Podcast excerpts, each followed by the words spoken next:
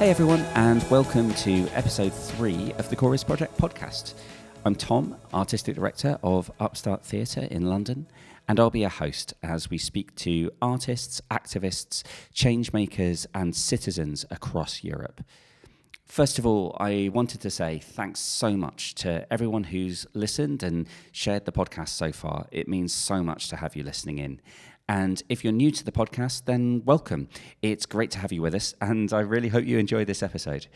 So, this podcast is part of the Chorus Project, an international theatre project inspired by the Oresteia, which is the only surviving trilogy of tragedies from ancient Greece.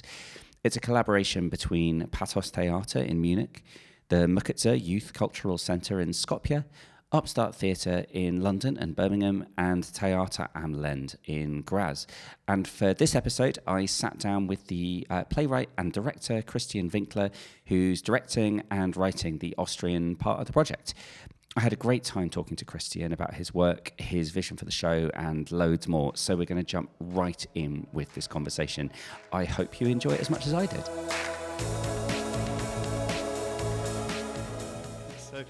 Christian, do you want to maybe start us off by just talking a little bit about how you came to be involved in the Chorus Project? Yes. I work as a director and as a playwright. I work as a director and under the pseudonym Franz von Strolchen. This is actually my name as a director, and I also write plays as Christian Winkler, which is the playwright's or my real name. And I think I've worked for the past 15 years in theatre. In various contexts, I started quite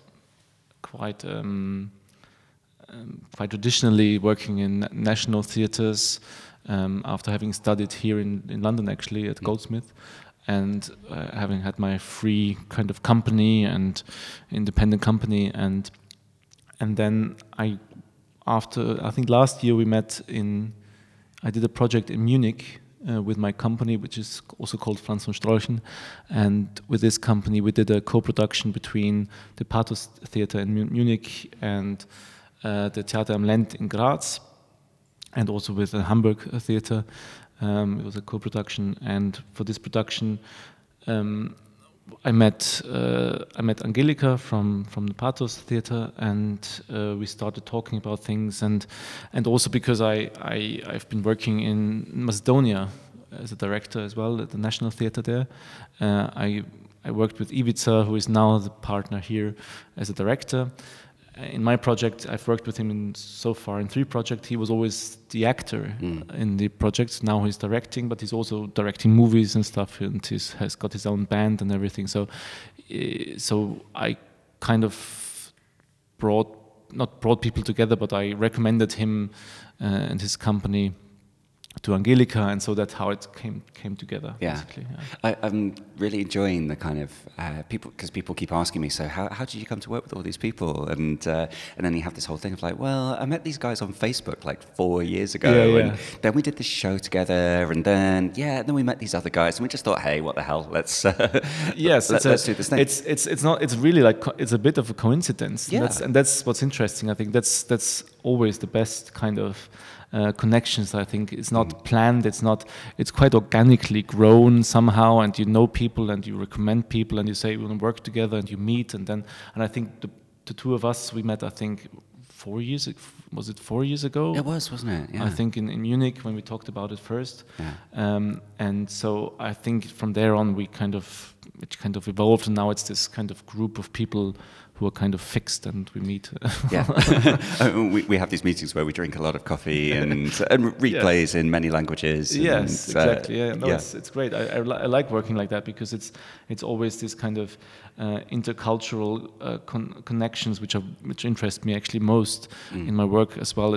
I work mainly with international casts, with international crew and everything. So it's always people from different countries coming together, working on one thing, but with their individual backgrounds. Yeah. So what is it about the Oresteia in particular and the Chorus Project that speaks to you the most? What do you feel animated by in this project?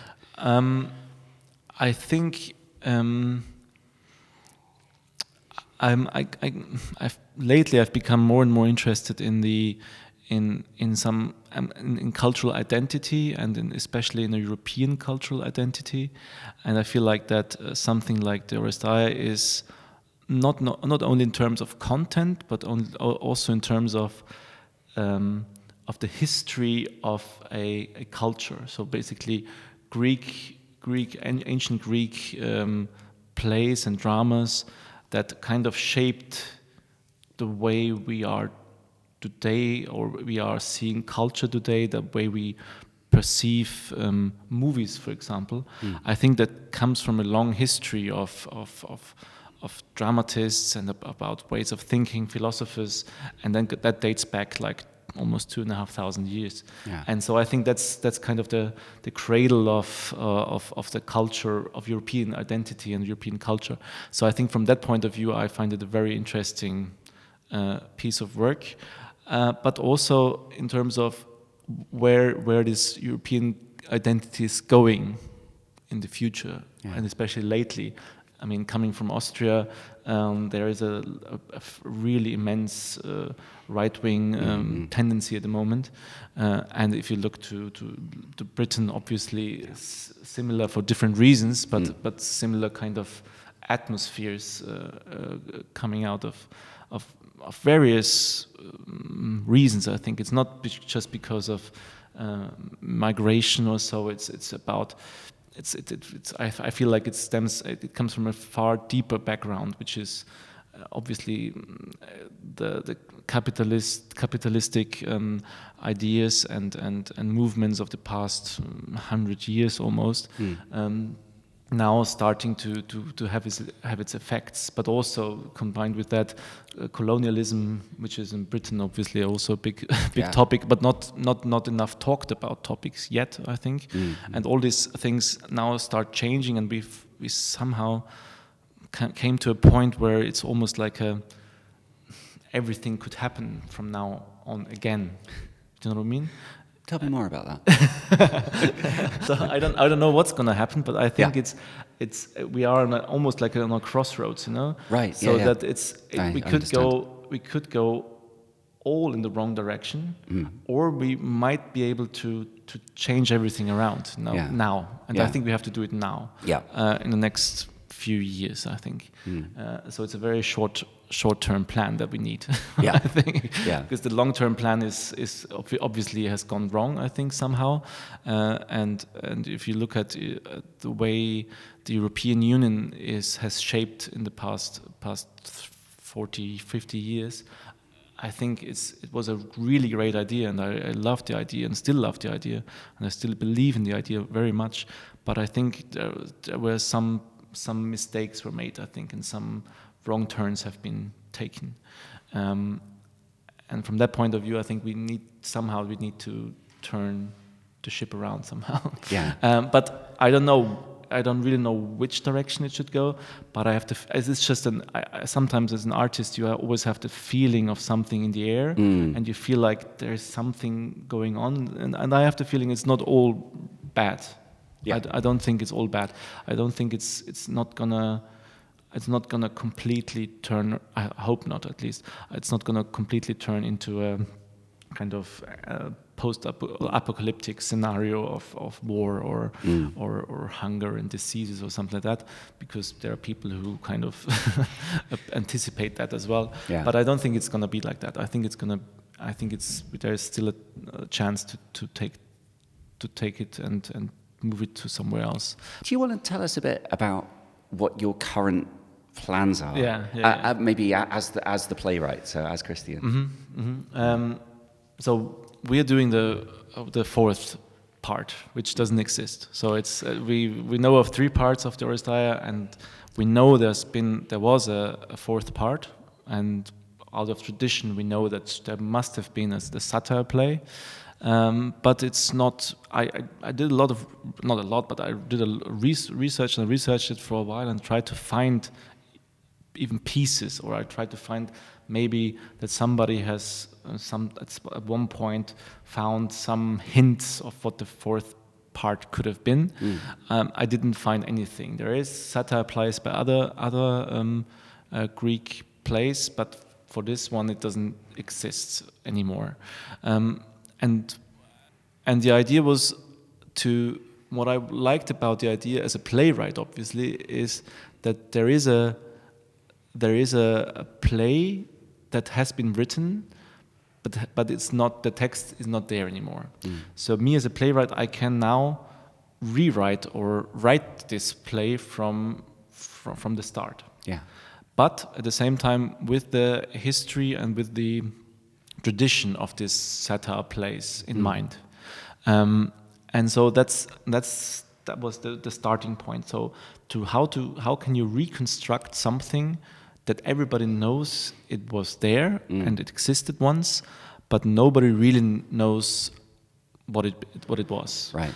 And nobody can be sure. So we assume it followed this structure of all the other satire plays. It had the same function as all these other satire plays, and we assume, and all the scientists around it, they are of the same opinion that it should be like that, but actually nobody knows, and it could have been very, very different. Yeah. And let's just think about it. It probably was not, but maybe it was a really crazy satire play that nobody could anticipate, or could know about how crazy it was, or how absurd, or how it was breaking with the traditions, maybe. Right. Yeah. Yeah. And if you think about that, it's a quite open playing field, I think, which is really interesting. For a playwright, yeah, especially. Yeah, yeah. So you can reinvent something that everybody knows. So everybody has a kind of anticipation or anticipates something of this text, but you can break this anticipation because you can say what if it was completely different, and so. I started to think about reconstruction processes, and in art, for example, reconstruction is a very usual thing. So if you think about paintings or so, it's very common to kind of reconstruct paintings that are kind of faded away, or that the parts are kind of have been destroyed. That it's a very common thing that a painter nowadays comes up and very meticulously paints parts of it and tries to reconstruct the painting. Yeah. Also with languages, we do the same. We try to reconstruct languages which have been lost, and we try to follow certain systems that we know of, and we reconstruct a language that has been dead for maybe 1,000 years or so. Yeah. The same thing with architecture. So we reconstruct buildings. I think the most current example would be Notre Dame, for example. Yeah, yeah, yeah. It's just burned down, the roof's burned down, so parts of the art has been lost. And there is obviously a very emotional connection to this building, especially in France, obviously.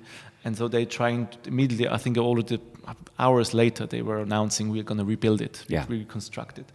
And so I was asking the question, if you reconstruct something that's been there forever, at least from the emotional feeling forever. If you reconstruct something, how do you reconstruct it? Do you reconstruct it as it was, or is it exactly as it was on pictures, for example? And with Notre Dame, it's quite easy to reconstruct it completely as it was, or do you reconstruct it with the fire in this case, or with the accident in mind? So do you make a mark somewhere and say, here was the fire, and we reconstructed it from here on with the idea in mind that we know there was a fire? Or do we erase the fire totally, so it never happened, basically? And what I'm interested in is in a cultural practice that makes the marks visible. And also, I think that also goes for the satire play, to make, as we talked earlier, to say, okay, this is a cultural heritage almost, but we have to reconstruct it. How do we reconstruct it with us nowadays in mind? Yeah. I think that's the conclusion I came up with somehow. So So that's the background basically. Yeah, yeah, yeah. And the form of the play at the moment stands as follows, that it's we try to work with reconstructing from memory basically, and with that we're also going to work with older people, elderly people who are more kind of, who have this, it's not a problem, but have this state of trying to remember the past a little bit more than young people. I mean, obviously if you're 30, you also try to remember when you were 10 or so, and the way you reconstruct your past is probably a fictional construction somehow, always, or it's something that your parents told you about yourself, and that's why your memory starts thinking it was like that, but it was actually completely different. Yeah. And I think also with old people that you have always these discussions of, do you remember that day when we were there and we went together and had coffee in this bar? And then the other person says, no, it was not that. We never did that. Actually, you must remember it wrong. and I think this reconstruction process from memory is quite interesting. And also, if you think it on a greater scale, which also I'm interested in, again coming from Austria and having this.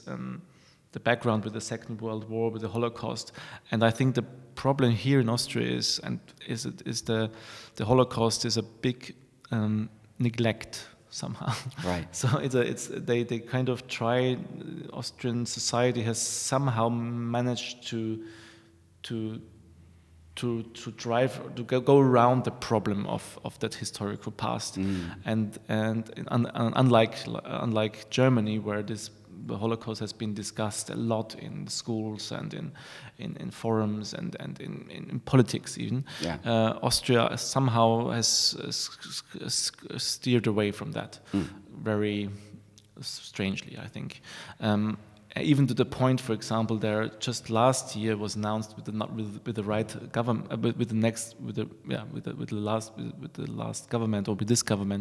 the right-wing government, they kind of cancelled all remembering services to the Holocaust. Right.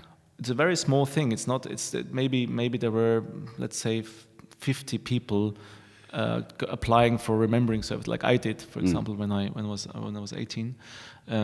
So they don't send any young people anymore to Holocaust museums, right. For example, not to Poland, for example, to Germany, to the Holocaust center in New York, for example. There were always people going there, but they have been sent by the Austrian government. Right.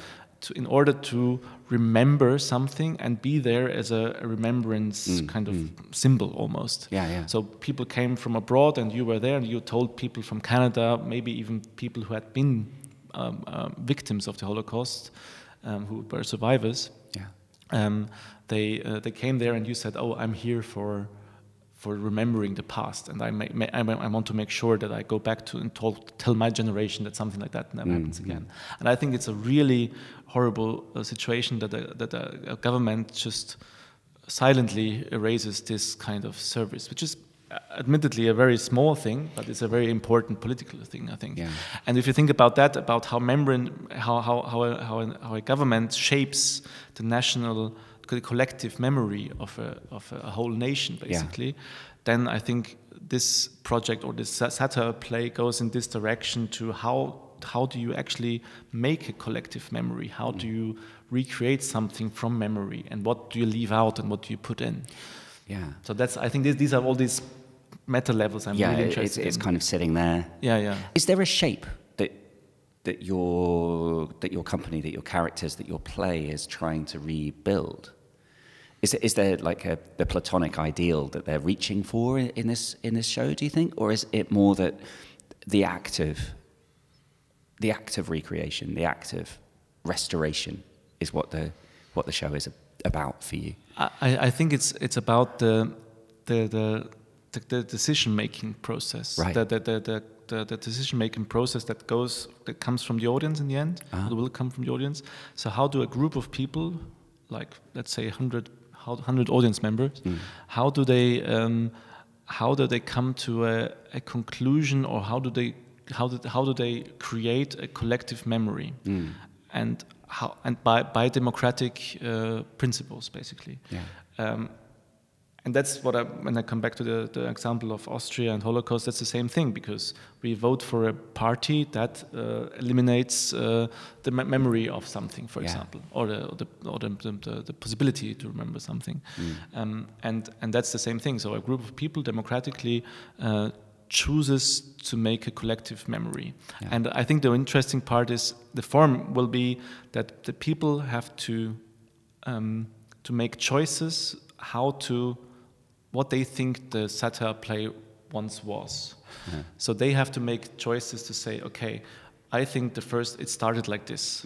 And they have obviously they will get a list of choices or some choices. It's not completely random, but the way they interpret these choices that we give them is basically every time completely different. So for an example, maybe it's easier to go with examples, is to if you think about it, you have a number, your number is being called, you are the voter basically.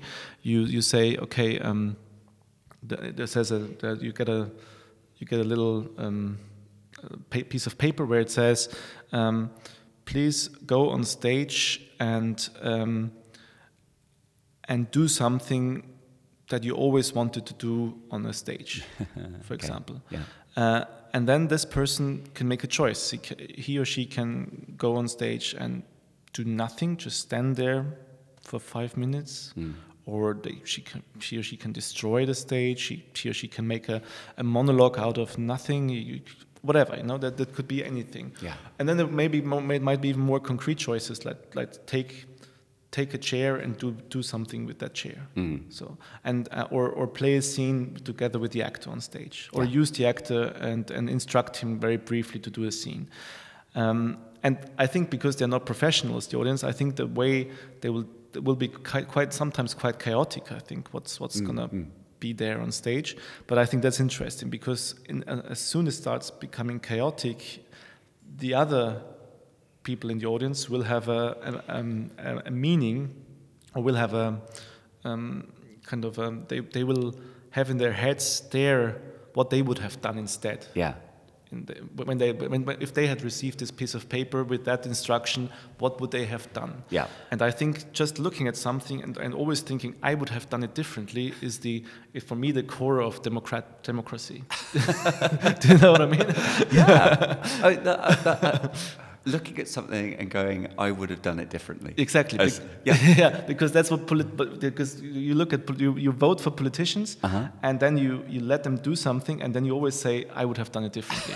And they're all politicians, or like football clubs. The football fans are the better football, or not the better football players, but they are the players who would have known, or not the players, but the managers who would have known everything better, all the time. Yeah. And so it's always easy. And then I think you start realizing how common and how easy it is to look from the outside, from this kind of very safe spot, and look at democratic processes played out and always say, I would have done it differently. But then when it's your turn and you are on stage and you get this instruction on a piece of paper, then I think you will realize, oh no, it's actually much more difficult than it looked. Yeah. Because when I was sitting outside, I had thousands of ideas what they could have done originally and interestingly.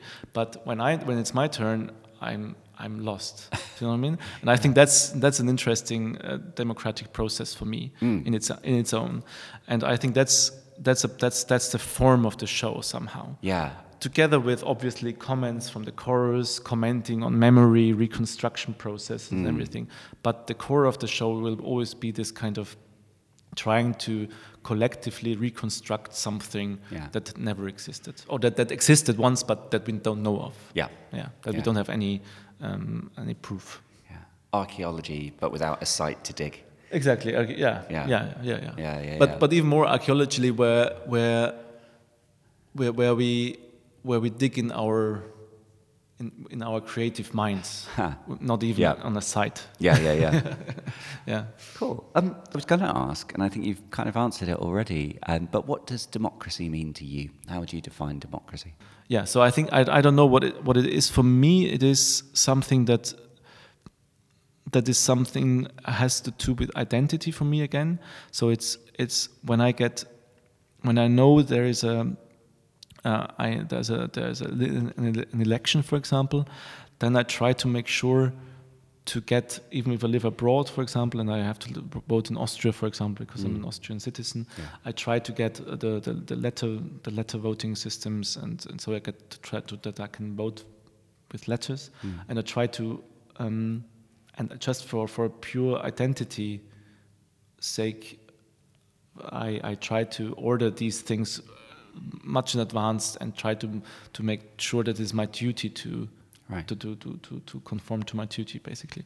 And I think that's for me it has to do with identity, because I think this is my responsibility, and I want to do it. I want to use the chance to be part of this process, but also because I think it's part of the cultural identity. I think that I don't want to lose, or I want to keep up somehow. And with this identity, it's not just the voting systems, it's everything else. It's languages, it's food, it's all about culture. So it's a part of our culture, I think. So politics, or democratic politics, it almost becomes like a cultural activity. Yes. It's a thing that we do, as well as we watch football matches and go to the theatre and watch movies and listen to music, and we should and we should do. And it's the same thing. Like, people always complain about the small butcher around the corner is destroyed by chains or something like that, and we try to rescue or to help them, and to invest and go to the small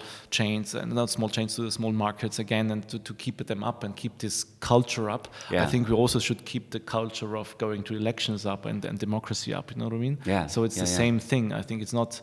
It's now it's become very kind of modern again to go against some big companies, like go and buy your books at the local bookshop and not at Amazon. You know what I mean? In order that we don't lose libraries or bookshops in our perception, because it's because they need the money. Because if we lose them, I think then when we walk through the streets and we don't see any bookshops anymore, then we don't know of books anymore. Yeah. And I think the same applies to democracy, basically. If we don't go to vote, and then if we don't keep that idea up, then I think we lose our sight of democratic processes. Do you know what I mean? Yeah. So I think that's for me. It's a cultural practice, and it's something that we need to do and keep up somehow. Yeah. And it's something that we do as citizens, as electors, as voters, and as just as humans. Like we need to be taking responsibility for that, rather than the government grants us an election. Yes, and it doesn't matter. I mean, and obviously we can also make the decisions to come up with a different system. We have that sort of freedom, and we could come up with a different system and even a more detailed or kind of a more balanced version of a system. It maybe will always be called democracy if we do it together somehow. Yeah. And but I mean, there are ideas. I mean, there are also Greek ideas of a society led by, for example, by intellectuals, or a society that changes that changes the politicians. That everybody has to be a politician at one point in their life, for example. Yeah? There are these ideas around, and some of them sound very tempting and very interesting. Somehow, I'm not sure about the intellectuals for politicians or for leaders. I'm not sure about this idea. But I think we'd be the worst. But it could be this. But I kind of like the idea of taking turns in making decisions, and that's what I with the project. I think that's kind of that idea that you are being put on the spot and say, okay, now it's your time to make a decision, and try to do it now. And I find it really interesting that what you're talking about in the performance is that it's an individual's turn to make the decision. It doesn't sound like you're thinking, there should be a deliberative moment where we all decide together what we're going to do. It's very much, now you. It's your call. And then it was, yeah. But I think it's informed. I don't know. I haven't done it yet, but it's an experiment. Yeah. But I think what's going to happen is that if you put somebody on the spot to do something, and you have 99 people in your back, I think that democratic processes start in these 99% or 99 people, because they will start arguing with each other if that person who's on the stage, if he or she is doing the right thing, and also they will, I think, start discussing if the person now is destroying something that somebody else previously had set up. Yeah, right. Do you know what I mean? So if I'm the first one to take number one, and it's the first scene, and I do something, and I have something in mind, a direction in mind, and then number two comes on and completely ignores my vision, then I would maybe stand up, hey, can you not do this, because I tried to do this, you know? And then the second person says, but no, I don't want to do this. I have a different idea of this. And then we have to start a discussion, or maybe not just an open discussion, maybe it will be a discussion just within the ranks of the audience, you know what I mean? It's just between two or three people, and then just, I would have done this, blah, blah, blah. So, and I think that's interesting for me. I agree, yeah. I told you, I think, a little bit when we were, a few months ago, when we were in Skopje, about this thing that I'm building, the show that I'm making, which is about making choices in what now is going to be in space. So, in space. Yeah. So it's sort of all going to be set on Mars now. And like, I'm in the... experiments that I've run on it so far, some of the most interesting moments have been because it's all the building of that show is basically the audience are making choices about a story together. It's like one of those. Do you ever have these, like the Choose Your Own Adventure books when you were a kid? Yes. When you skip to this, make this decision. I think also with dices. I think you were rolling dices, and then you were. Had to skip to page number 30 or exactly all that stuff. Like I used to love that, and now I'm me too. It was a lot of how do you call it? Fantasy stories. With orcs and wizards. So I'm trying to make this slightly less geeky and set it in. Just set it on Mars, you know, casually. Because it is all. It's on a linear timeline. There is a fictional world that is built, but I think the most fun kind of happens when someone's made decision number one, and then someone comes in and goes, actually, you know, I want to get rid of that, tear it all down and start again. And when you're facilitating it, how much you want that to happen, and how much, you know, because in a way I'm trying to work on a linear story. So I don't really want them to go back and go, oh yeah, but back in chapter one, this should have happened. But I do really want them to go, and then we did a policy U-turn and we went right back to the beginning. And I think that could be really fun. But didn't you find these when we go back to the books, for example? Yeah. Didn't you, I found it always, the process was much more interesting than the actual story that came out of it. Because I was always a bit, it never ended, I had the feeling anyway, because at one point it came back to something else again, and so because and I felt like the story itself that developed was never really that great, because obviously how can it be, because if you have five choices every 5 pages or so, and then you turn to something else, the dramaturgy of it is never going to be so precise when you have one story, obviously. But I liked these books as well as a kid, because I liked the process and the excitement of choice. Yeah, and it almost doesn't matter. It doesn't matter, exactly. I mean, the thing that I mostly remember about those now, and I really need to, you know, go on eBay or something and see if I can get hold of some old ones. But the thing that I really remember is, like, most of the choices were, and you died. Yes, exactly. Because it was like a game. That was game over. And then you had to go back a few chapters or start from the beginning. Yeah, exactly. But it was sort of like, you can choose one or choice two. And choice one, you're alive. Choice two, you're dead.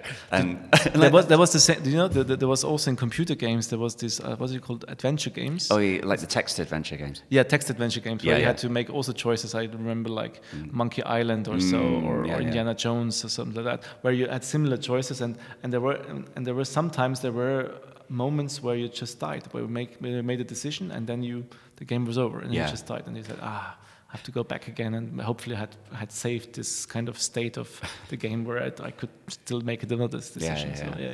But I like the idea that there is there on Mars this kind of decision that you die? I don't know. It should be, maybe. Like I sort of there was a previous interactive show that I made with a friend that was performed here actually at Shoreditch Town Hall, and that was all set in a fictional crisis in the Cold War, and in one of the kind of early conversations that we had, and so half the audience were set as like Americans and half as Russians, and we had this idea that it would be really cool if like there was like a one of those like it's 10 minutes to midnight, it's 1 minute to midnight, the doomsday clock, and we had this idea that there was a doomsday clock and you could just and the show would end and nuclear war would happen.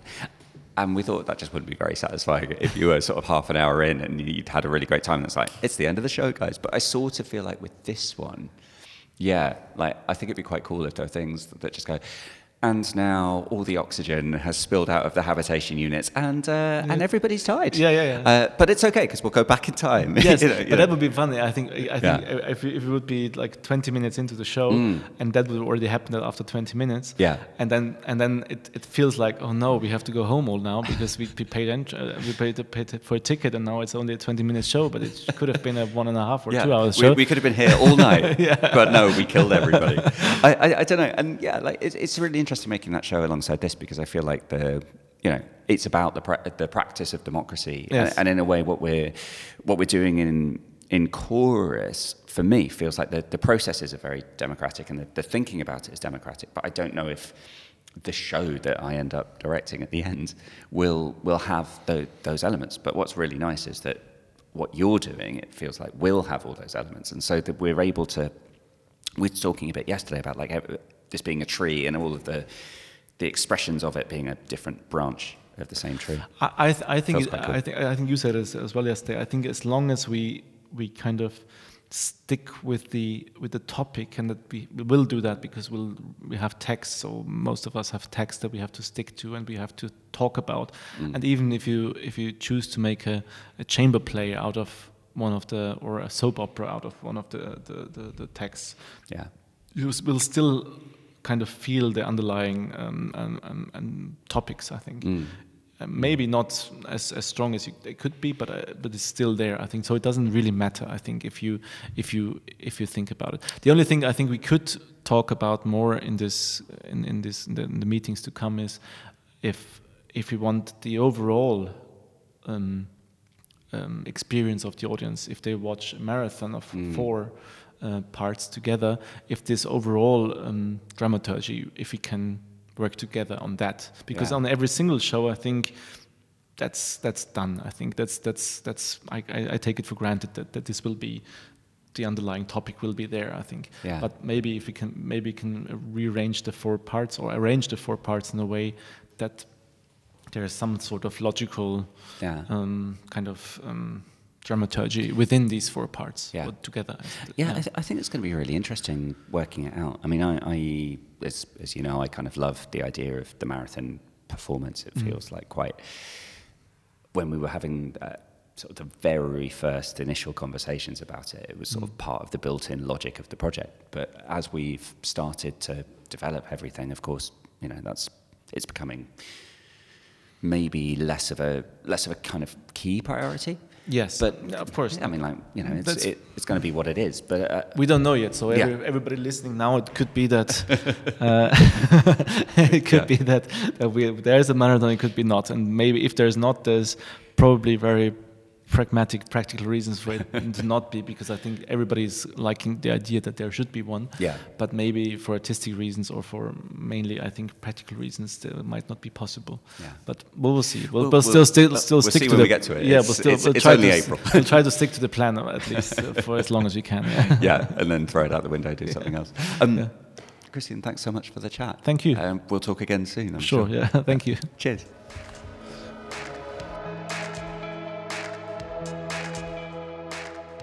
Thanks so much again to Christian for that conversation. We recorded this a little while ago, back in April, at the Chorus Project London meeting in Shoreditch Town Hall. And so it's really great to come back to it and to hear some of those ideas again. the thing that's really struck me the most as I've been editing the episode has been this idea that he has of democracy as a process that we take part in, as a cultural activity, as something that we do not just as a social or a political responsibility, but as part of who we are. So voting, for example, becomes a form of self-expression and a way of demonstrating that you're part of a larger community. And that, for me, that ties into Christian's idea for the satire play as well. There's a sense in the way that he talks about it that the making of the show is something that's done together, collectively, between the performers and the audience. So from my point of view, as a director, it feels like an act of really radical trust, a giving up of the kind of presumed authority of the playwright and the director, which is really exciting and kind of quite scary in some ways. Even like I make a lot of interactive theatre work, but I feel like he's really kind of opening up the stage for the audience.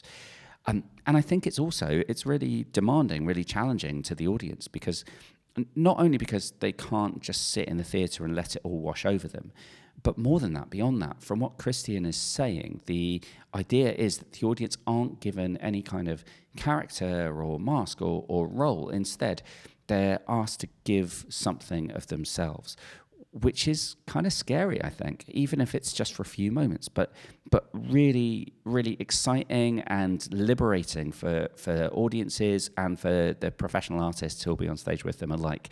I really can't wait to see it. I'm really looking forward to this one. So we talked at the end of the conversation about this new interactive show that I'm making, which is set on Mars. It's called Republic now, Republic. And if you like the sound of it and you're near London, we're running the first public playtest of Republic at Draft's Board Game Cafe near Waterloo Station on Tuesday, the 24th of September. It would be amazing to have you along. There are details on the Upstart Theatre website, which is www.upstart-theatre.co.uk. And that's all for this episode. Thanks so much for listening in, and see you next time. Thank you for listening to the Chorus Project podcast. The podcast is presented and produced by me, Tom Mansfield, for Upstart Theatre as part of the Chorus Project. The Chorus Project is part-funded by the Creative Europe Programme of the European Union, and it's supported in the UK by the Unity Theatre Trust. In the UK, Upstart Theatre is presenting our show Beneath the City as part of the Chorus Project in January 2020. We'll be at Birmingham Rep Theatre from the 16th to the 18th of January, and tickets are available online now. You can find out more at www.upstart-theatre.co.uk. Thanks, bye-bye.